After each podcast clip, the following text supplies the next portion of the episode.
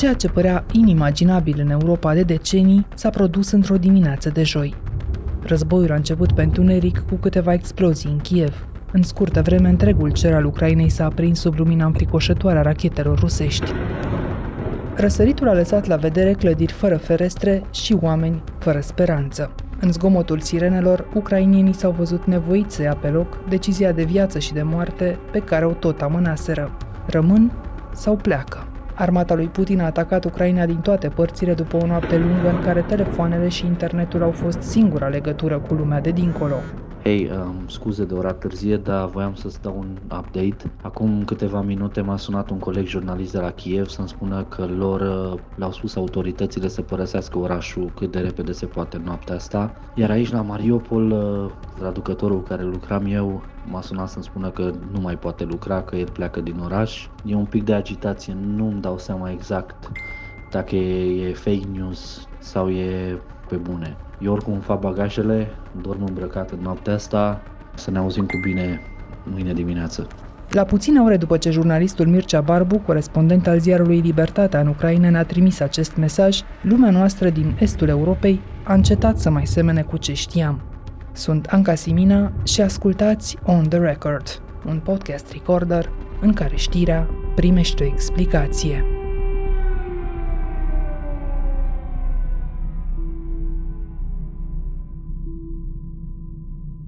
Mircea, e 24 februarie azi, dimineața în care vorbim, dimineața în care a început oficial războiul în Ucraina, dincolo de zonele din est în care conflictul era deja o realitate din 2014 și a început cu vocea lui Vladimir Putin, urmată de rachete și de explozii. Мною принято решение о проведении специальной военной операции.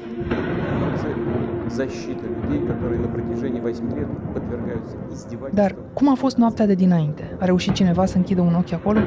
Eu, sincer, n-am reușit. Pentru mine a fost cea mai lungă noapte din viața mea. Am stat cu ochii lipiți în telefon și în același timp cu un ochi pe geam. Am încercat să vorbesc cu oamenii de aici, am încercat în același timp să țin legătura cu colegii mei.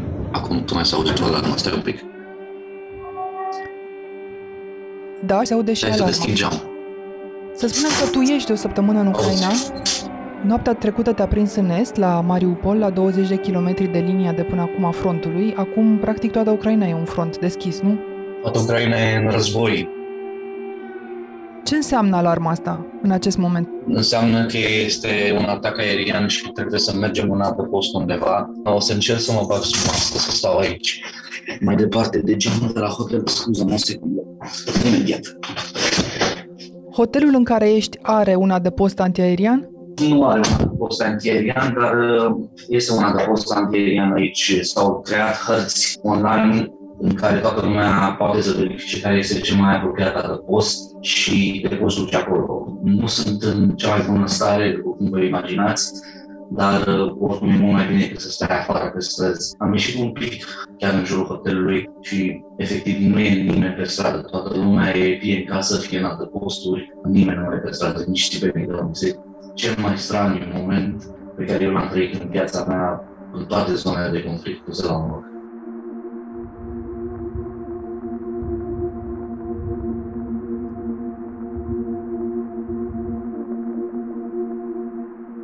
Povestește-mi ce s-a întâmplat încă de aseară, dacă o să ne mai ajute internetul până la finalul acestei fraze. Dincolo de mesajele Pentagonului pe care, nu știu, noi le-am văzut din celelalte colțuri ale lumii, au fost preveniți ucrainenii oficial de propriile autorități că noaptea de miercuri spre joi e cea în care ar trebui să se pune la adăpost? Da, a existat un discurs al președintelui pe care tu și voi cred că l-ați văzut. Шановні громадяни України, сьогодні вранці президент Путін оголосив проведення Au existat mesaje din partea autorităților ca toată lumea să stea în case inițial, după care următorul mesaj a fost ca în momentul în care se aud alarme, toată lumea să meargă în adăpost, fără să-și ia prea multe lucruri internul la post, ca toți oamenii să aibă un rucsac uh, cu cele necesare pentru 24-48 de ore. без паніки.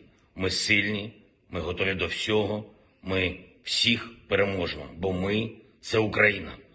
Слава Україні! Suntem aici de când am venit într-o permanentă stare de tensiune care fiecare noapte este noaptea atacului. Ne-am dat seama că e diferită față de toate cealaltă nopți când jurnalistul care am lucrat, răbdătorul meu și la rândul lui jurnalist local, un om cu multe experiențe în zone de conflict, mi-a spus uh, nu mai putem lucra împreună, eu trebuie să plec din Mariupol, în noaptea asta mi-am familia și mergem în afara orașului. Și atunci ne-am că ceva s-a schimbat cu adevărat. Deci s-au urcat aseară în mașini și s-au uh, ascuns fie în adăposturi, fie oriunde în afara unor orașe mai mari. Citizens of Kiev rush to get out of the city, whether it be by road or by train. Why do you go to the metro? Because Russian uh, Federation uh, starts the war in Ukraine. So what do you want to do? Mm, save our life. Oamenii pleacă din orașele care sunt o zonă foarte periculoasă în acest moment, mai ales Mariupol, care e alături de Kiev, probabil zona zero a acestui conflict în clipele astea și inițial se duc fie către rude prieteni în satele sau orașele mai mici în afara Mariupolului sau Kievului, fie în zona de vest a Ucrainei. S-a plecat masiv, am tot vorbit cu, cu alți colegi jurnaliști ucrainieni care îmi spuneau că se duc spre vest, spre granița cu Polonia, nu pleacă din țară, dar nici nu pot să în Kiev, pentru că e mult, mult prea periculos în acest moment, poate mai mult în uh, Mariupol. Spațiul aerian s-a închis deja de noaptea trecută, oricum aeroportul din Kiev, la ora la care vorbim, este sub asaltul unor rachete. Au fost explozii în orașe în timpul nopții sau doar acum de dimineață? Exploziile pe care eu le-am auzit au fost undeva în jurul orei 4 jumate, 5 dimineața. Și a fost o explozie atât de puternică încât asta a zguduit masa, un ecou din ăla care efectiv mi-a răsunat în stomac după care s-au mai întețit undeva pe la 6 și jumătate, 7 acum și chiar înainte să intrăm noi prin telefon, a fost o explozie destul de puternică. Explozii pe social media au fost relatate chiar și de aici din Mariupol pe parcursul întregii nopții. Dar eu, sincer, am prima explozie pe care am auzit a fost pe dimineață. Așadar, mai întâi au venit avertismentele neoficiale, nivelul de panică a crescut considerabil înainte de miezul nopții, apoi a apărut Volodimir Zelenski cu primul mesaj la televizor, un mesaj mesaj emoționant și mobilizator pentru ucraineni. La miezul nopții s-a instalat oficial starea de urgență pe tot teritoriul Ucrainei. La 4 spațiul aerian a fost închis pentru civil și în final pe la 5 de dimineață Kievul a fost atacat cu rachete rusești ca și celelalte orașe după aceea. Între timp a fost un mesaj oficial al lui Putin că Rusia începe o operațiune militară specială, cum a numit-o, la cererea republicilor prietene, referindu-se la Donetsk și la Luhansk. E, când vorbim acum, Ucraina sub atacuri simultane, așa cum s-a anticipat că se va întâmpla? Așa pare, e o stare de panică generală care pare și se simte ca un război în adevăratul sens al cuvântului. Mai stă cineva dintre civili să se întrebe de ce se întâmplă toate astea, să caute răspunsuri în discursuri uh, politice înregistrate dinainte sau nu ca cel al lui Vladimir Putin? Nu, nu, nu. În momentul ăsta oamenii și-au redus uh, totul la instinctul de supraviețuire. Nu sunt uh, furioși, nu este o isterie neapărat, sunt destul de calmi, dar se citește teama, frica aia profundă pe fața oamenilor și cei mai mulți pur și simplu nu mai vorbesc, sunt într-o stare așa de, de șoc. Chiar acum câteva minute, doamna de la recepție mi-a adus hainele de la spălat. În privire ei n-am citit decât frică, sincer. E o senzație de fiecare pe cont propriu în momentul ăsta.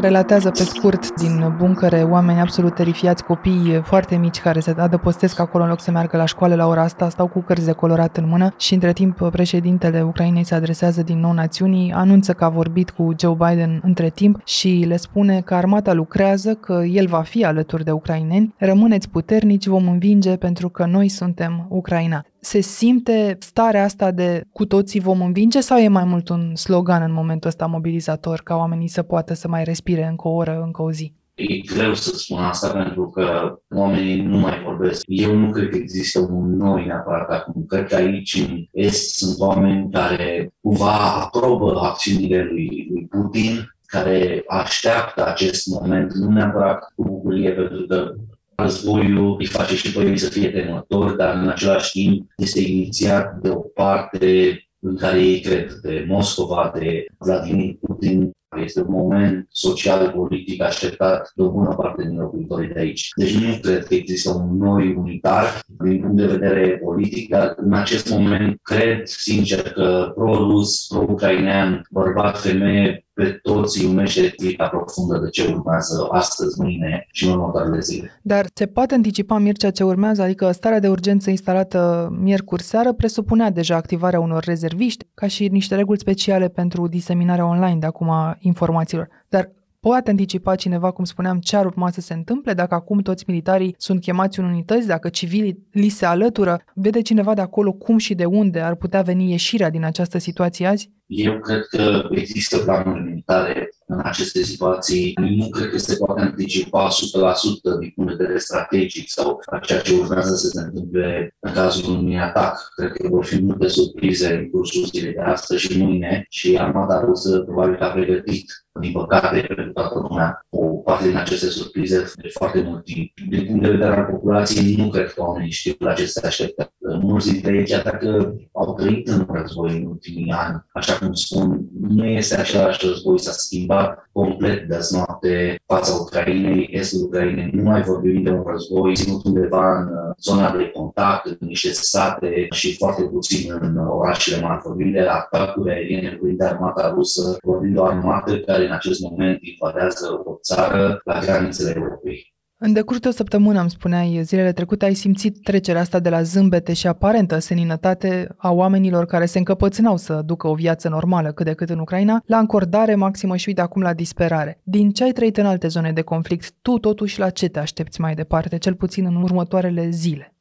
Eu mă aștept ca, cel puțin aici, în uh, orașele din Est, în acest oraș Mariupol, să se dea o bătălie pentru zona asta, pentru că armata ucraineană nu va renunța atât de ușor la acest oraș. Este extrem de important. La fel și în capitală, cred că oamenii și armata vor uh, rezista. În același timp, aștept ca o bună parte din populație aici la Mariupol să sprijine această invazie mai mult sau mai puțin tacit sau activ. Se vor rosti multe discursuri uh, politice în următoarele ore, asta e sigur. Se vor da milioane de telefoane și de mesaje celor pe care îi cunoaștem acolo. Se vor trimite în continuare și bani și arme din uh, afara țării, dar nu și soldați în Ucraina. Acum oamenii se mai agață de vreo speranță din afara țării sau se bazează numai pe ei înșiși?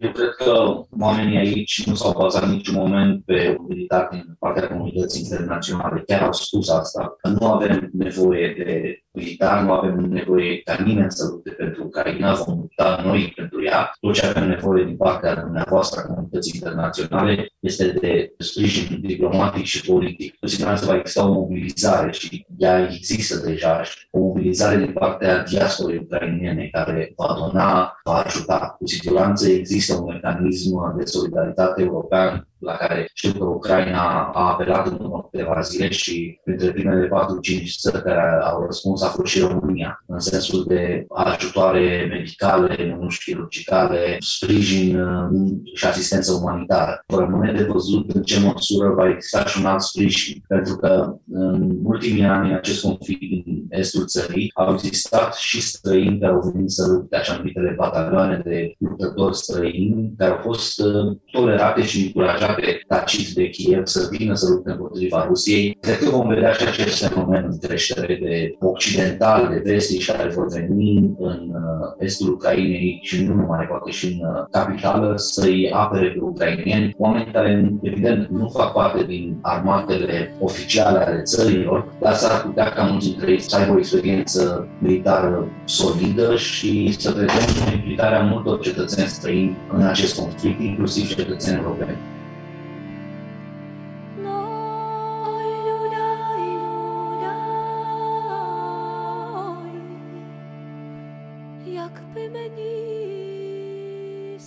Imaginea tancurilor rusești avansând spre capitala Ucrainei era cu o zi înainte un scenariu posibil, dar prea prăpostios.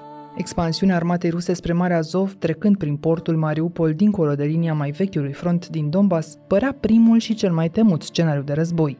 Cu toate acestea, milioane de ucrainieni se antrenau de câteva luni în tabere ale gherilei urbane ca să învețe nu doar să mânuiască pușca, dar și să comunice unii cu alții fără să se cunoască. Ce fel de oameni a găsit la un astfel de antrenament, cum au ajuns copiii să poarte legată de rucsac o trusă medicală, dar și cum a trăit Ucraina ultimele zile de pace, ne spune imediat tot jurnalistul Mircea Barbu.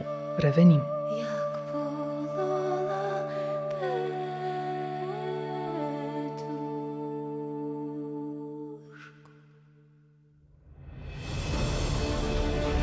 Aqua Carpatica din România, patria apelor minerale. Mircea, ai traversat în ultima săptămână Ucraina până la est, cu oprire în Kiev. În această încordare care s-a amplificat în ultimele zile, ai avut sentimentul ăsta că descoperi de fapt mai multe țări care se raportează oarecum diferit la pericol în funcție de distanța fizică față de Rusia sau e cam aceeași stare care domină?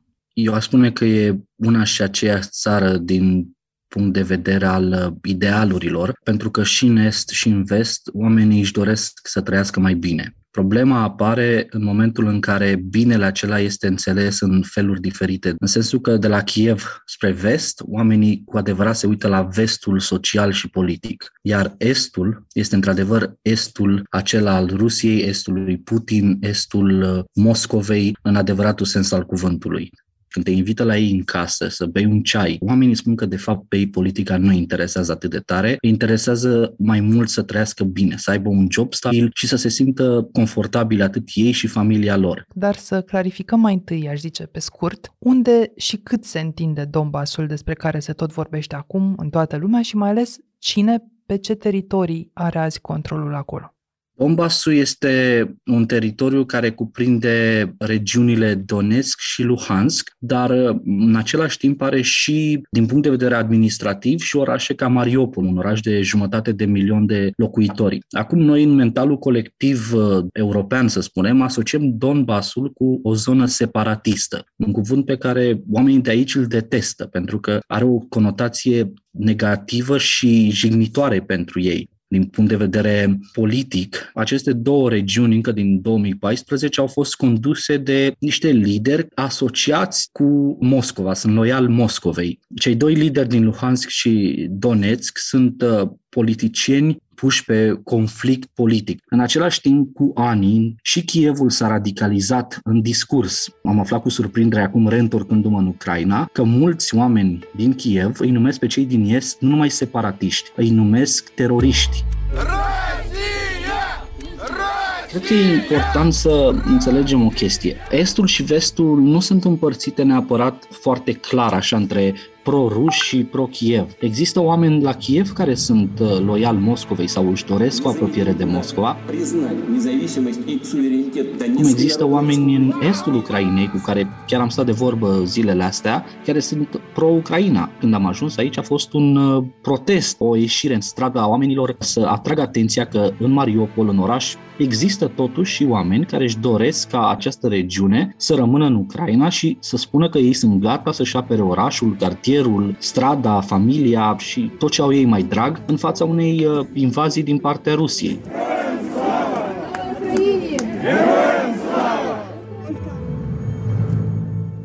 Un al doilea aspect ar mai fi că oamenii care vorbesc rusă nu sunt neapărat pro-ruși. Există aceste etichete care cu siguranță polarizează foarte mult uh, discuția și în acest moment pun gaz pe foc. Ce ai găsit tu marți de dimineață când ai ajuns în uh, portul Mariupol, la câteva ore după discursul acela lui Putin în care Ucraina ca stat era aruncată în derizoriu?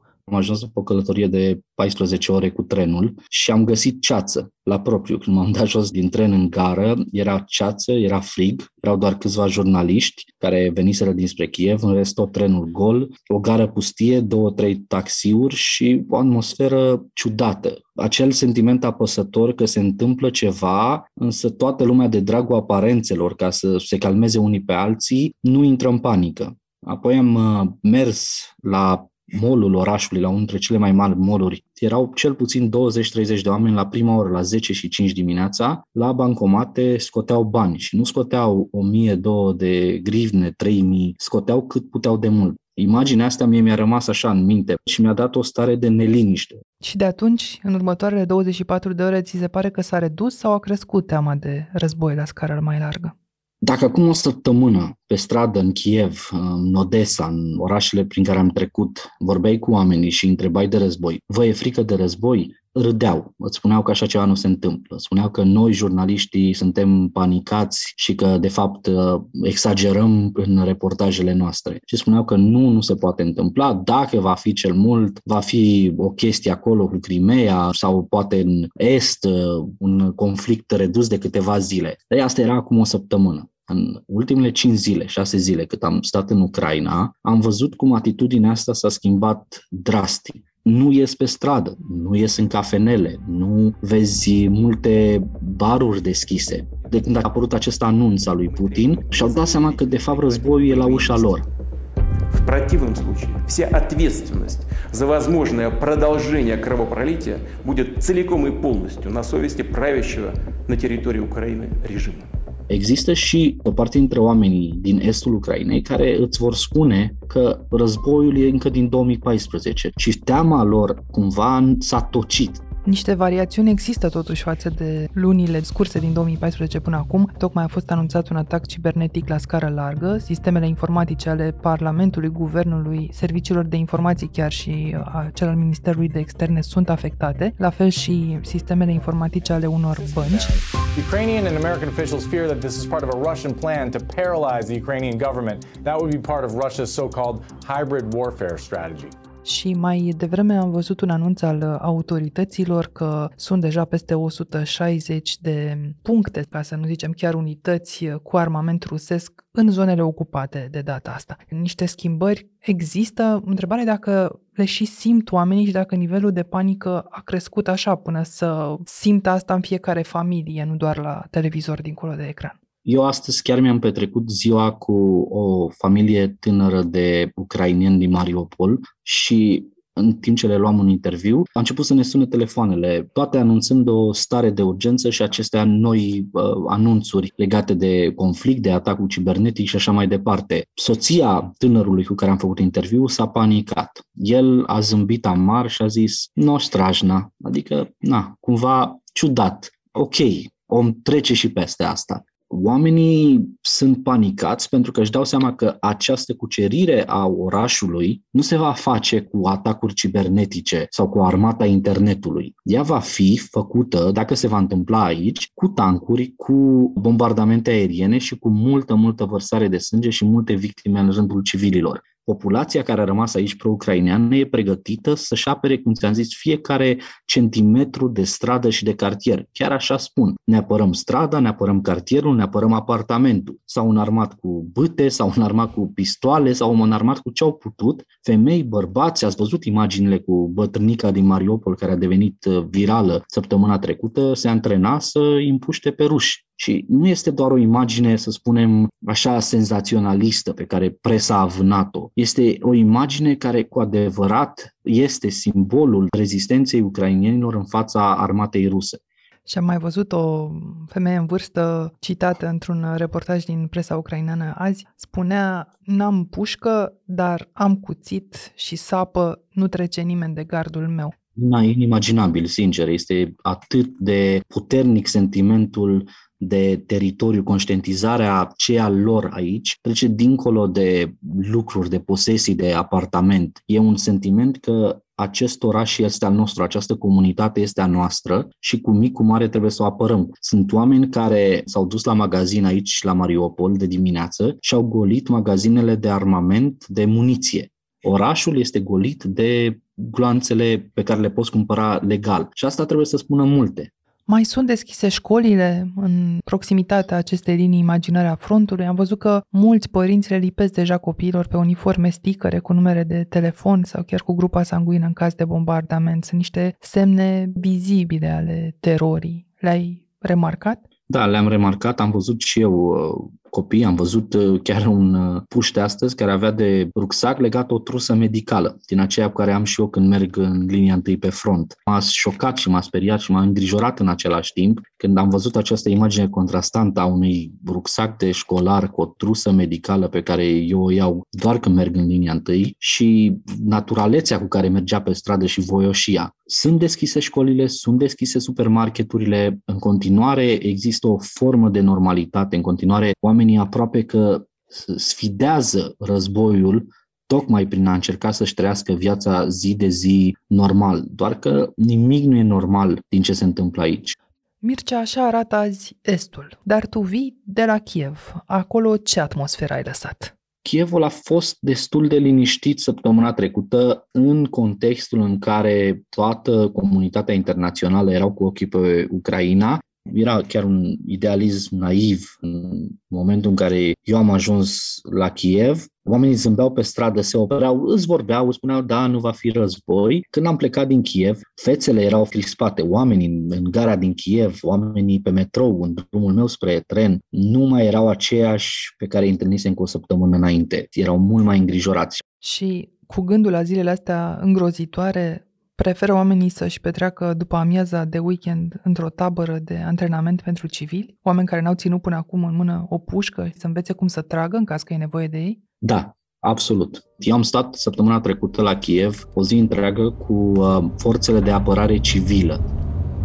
Niște oameni normali, mulți dintre ei erau IT-ști, medici, manageri, care veniseră cu propriile arme, unii dintre ei, nu toți, sigur, veniseră să se antreneze unii prima dată sau a doua oară la aceste antrenamente. Eu am întâlnit o femeie care mi-a spus că cei mai mulți oameni de fapt nu-și imaginează cât de îngrozitor este războiul. Ea n-a venit aici dorindu-și acest război sau dorind să lupte. Se spunea foarte sincer că nici nu știa dacă o să aibă curajul, dacă va veni momentul să apere Chievul, dacă va avea curajul să rămână în oraș și să nu fugă. Dar a venit ca în cazul în care va trebui să rămână, în care va fi obligată să lupte pentru viața ei, să aibă niște cunoștințe de bază legate de cum să tragi cu o armă, încât să-și apere viața ei și viața celor doi copii pe care îi avea acasă.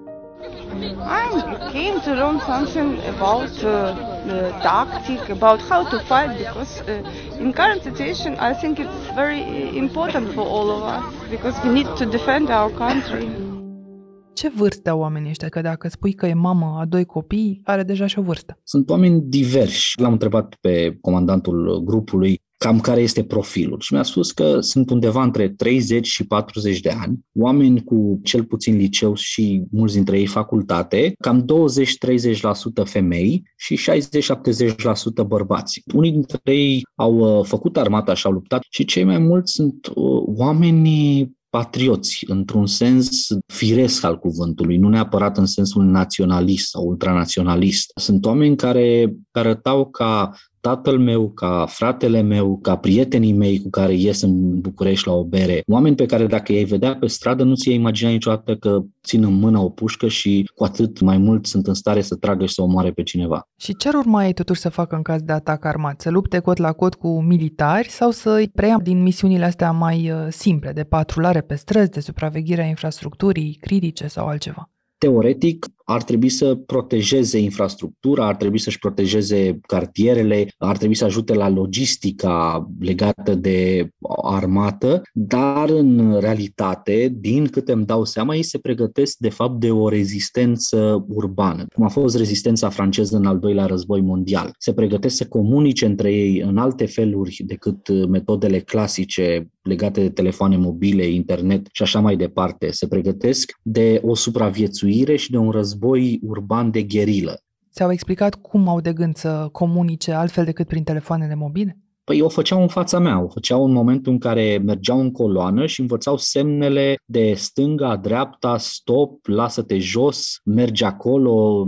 A fost absolut impresionantă ziua. Unul stătea în fața celuilalt și l acoperea cu foc sau cu țintă, în timp ce celălalt se mișca. Când celălalt se mișca, îi dădea comanda celui din spate care l-a acoperit mai devreme să vină și el chestiile astea sunt tactici militare de bază până la urmă, dar când vezi niște civili, niște IT-ști, niște manageri de centre medicale că fac chestia asta, unii dintre ei cu arme adevărate, într-un oraș din Europa până la urmă, rămâi pur și simplu siderat. Și cine îi antrenează? Sunt antrenați de voluntari ca și ei, dar voluntari cu mai multă experiență. Aceste grupări civile fac parte din armata ucraineană, sunt oameni care nu sunt plătiți, dar sunt o emulație a evenimentelor din 2014, a Maidanului. În sensul că, în acele momente, poliția și armata, care erau de partea lui Ianucovici, au picat și a existat un vid de securitate în care oameni cu experiență din uh, războiul din Afganistan au venit la Maidan, au venit în marile orașe și au zis eu pot să vă învăț să vă apărați, haide să vă arăt cum să rezistați. Dacă îți mai amintești, în 2014 la Maidan, protestatarii dădeau foc la cauciucuri. Știi de ce o făceau? Pentru că fumul îi acoperea de lunetiști. Asta este una dintre tacticile învățate de la veteranii acestor războaie. După 2014, aceste armate miliții voluntare au fost mai mult sau mai puțin nevoite să intre într-o formă de legalitate, în sensul că au fost tolerați o perioadă cu toate excesele lor și până astăzi au dobândit o experiență semnificativă în lupta de stradă și au cumpărat echipament cu resurse proprii de la uniforme militare, sigur, fără grade, fără nimic, dar arată ca orice o altă uniformă, armament și acum îi antrenează următoarea generație de voluntari și poate, sau din păcate pentru toată lumea până la urmă, și de soldații ai orașelor. Și ține cineva socoteala acestor civili care au fost deja pregătiți? Cifrele variază dacă întreb observatorii care urmăresc Ucraina și urmăresc aceste batalioane de voluntari, îți pot spune că sunt undeva la 10 milioane de oameni care au sau mai mult sau mai puțin o experiență militară dobândită în aceste tabere sau în alte forme de antrenament. Enorm. Da, sunt 10 milioane din 40 de milioane de ucrainieni. Sigur, e o cifră uriașă dacă stai să te gândești. Dar eu cred că 10 milioane de oameni este o cifră exagerată. Cred că sunt undeva la sute de mii, dacă faci o socoteală așa, pentru că am luat o matematică, am vorbit cu cei din Kiev câte batalioane sunt, cam câți oameni vin, ce fac ei ca să crească aceste numere, mai mult sau mai puțin voit. Odată ce ai venit la un antrenament, automat figurezi în aceste liste de voluntari rezerviști dar mulți dintre ei nu mai vin după una sau două sâmbete, sau cel puțin nu mai veneau până acum câteva săptămâni. Acum, sigur, vin mult mai des în contextul actual, dar faptul că veneai o sâmbătă sau două, mai mult sau mai puțin din curiozitate, nu știu cât de multe face un voluntar rezervist al armatei ucrainene. Ai trăit acolo și ziua de 16 februarie, în care serviciile de informații occidentale au dat ca sigur începutul invaziei ruse? Нас лякають великою війною, і вкотре призначають дату воєнного вторгнення. Ce spun ucrainenii? Pentru ei a fost sau nu un lucru bun strategia asta a vestului de a da alarmă în legătură cu anume zi a atacului?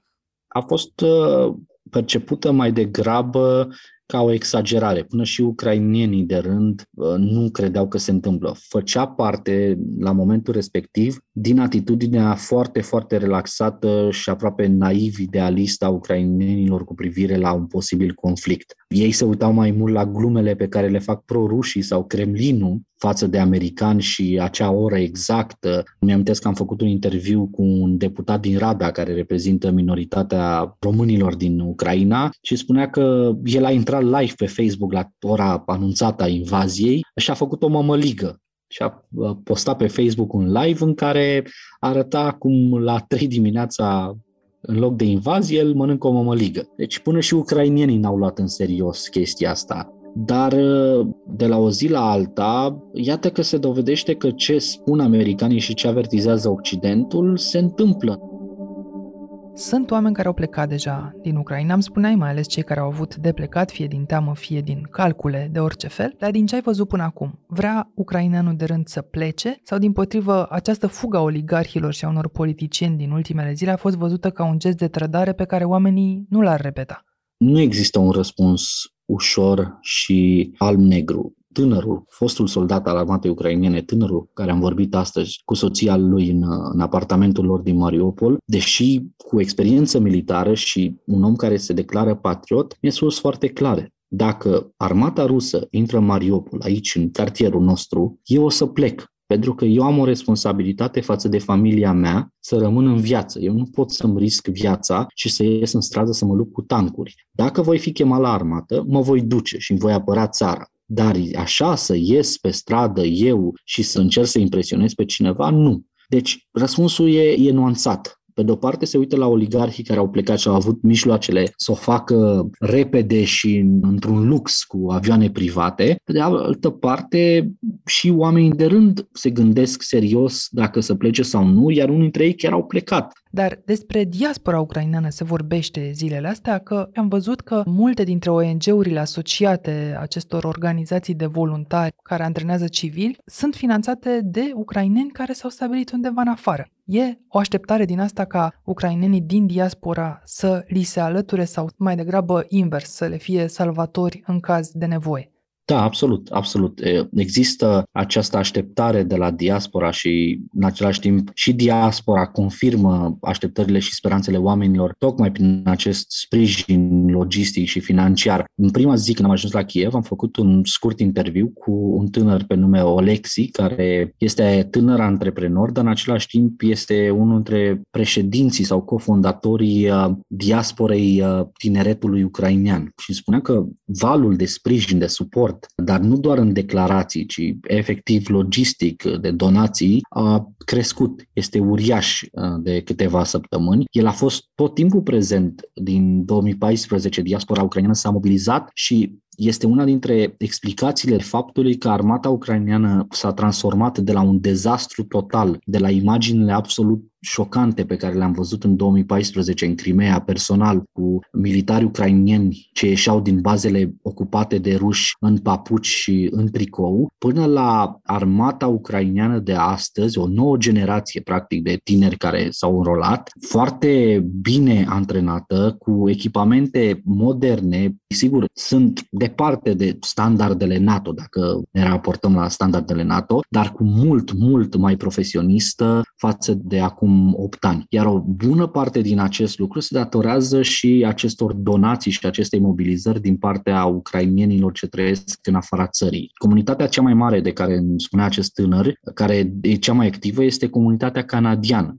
apoi Statele Unite, evident, și țările europene. Dar, surprinzător sau nu, se pare că și comunitatea ucrainienilor din România s-a mobilizat, a donat și sprijină toate eforturile de rezistență momentan ale Ucrainei. Și nu vorbesc doar de o rezistență militară, vorbim de rezistență politică, vorbim de rezistență socială și chiar de o rezistență umanitară până la urmă.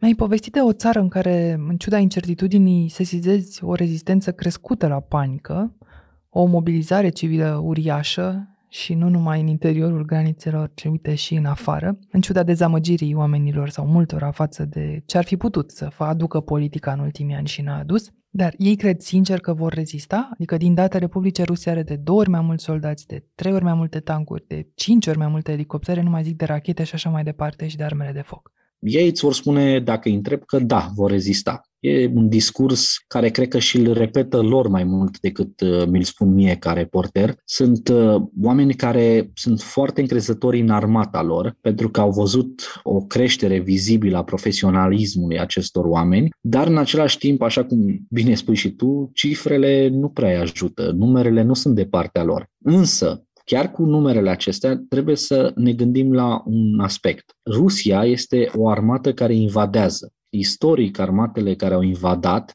nu au avut niciodată un drum liniștit spre capitala țării sau imperiului respectiv. Au fost întâmpinate de foarte, foarte multă rezistență, de cele mai multe ori, sigur. Cred că și în cazul Ucrainei, oamenii ăștia vor rezista. Asta este clar răspunsul scurt. Răspunsul mai lung și complicat este cât vor rezista și ce se va întâmpla la un moment dat dacă acea rezistență nu mai poate fi susținută fie din afara țării de comunitate, fie de comunitatea internațională, fie de oamenii de aici care pur și simplu vor trebui să plece sau din cauza unei tragedii umanitare vor renunța la luptă pentru că este copleșitor să te lupți cu un număr așa mare de soldați, de tancuri, de avioane, de tot felul de armament uh, greu. Deci răspunsul este da, vor rezista, Complicat este să ne dăm seama cât.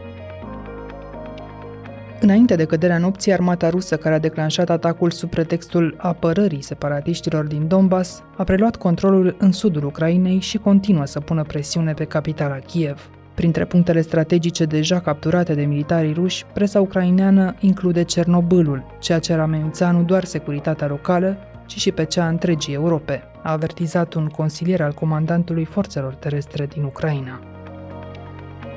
Ați ascultat On The Record, un podcast săptămânal produs de Recorder și susținut de Banca Transilvania. Suntem pe orice aplicație de podcast și pe canalul dedicat de YouTube. Iar ca să nu ratați niciun episod, nu uitați să dați subscribe. Vă recomandăm să ascultați și podcastul BD Talks, disponibil pe bancatransilvania.ro podcast. On The Record are ca editori pe Cristian Delcea și pe Mihai Voinea. Eu sunt Anca Simina și mă găsiți pe anca.simina.arondrecorder.ro. Pe curând!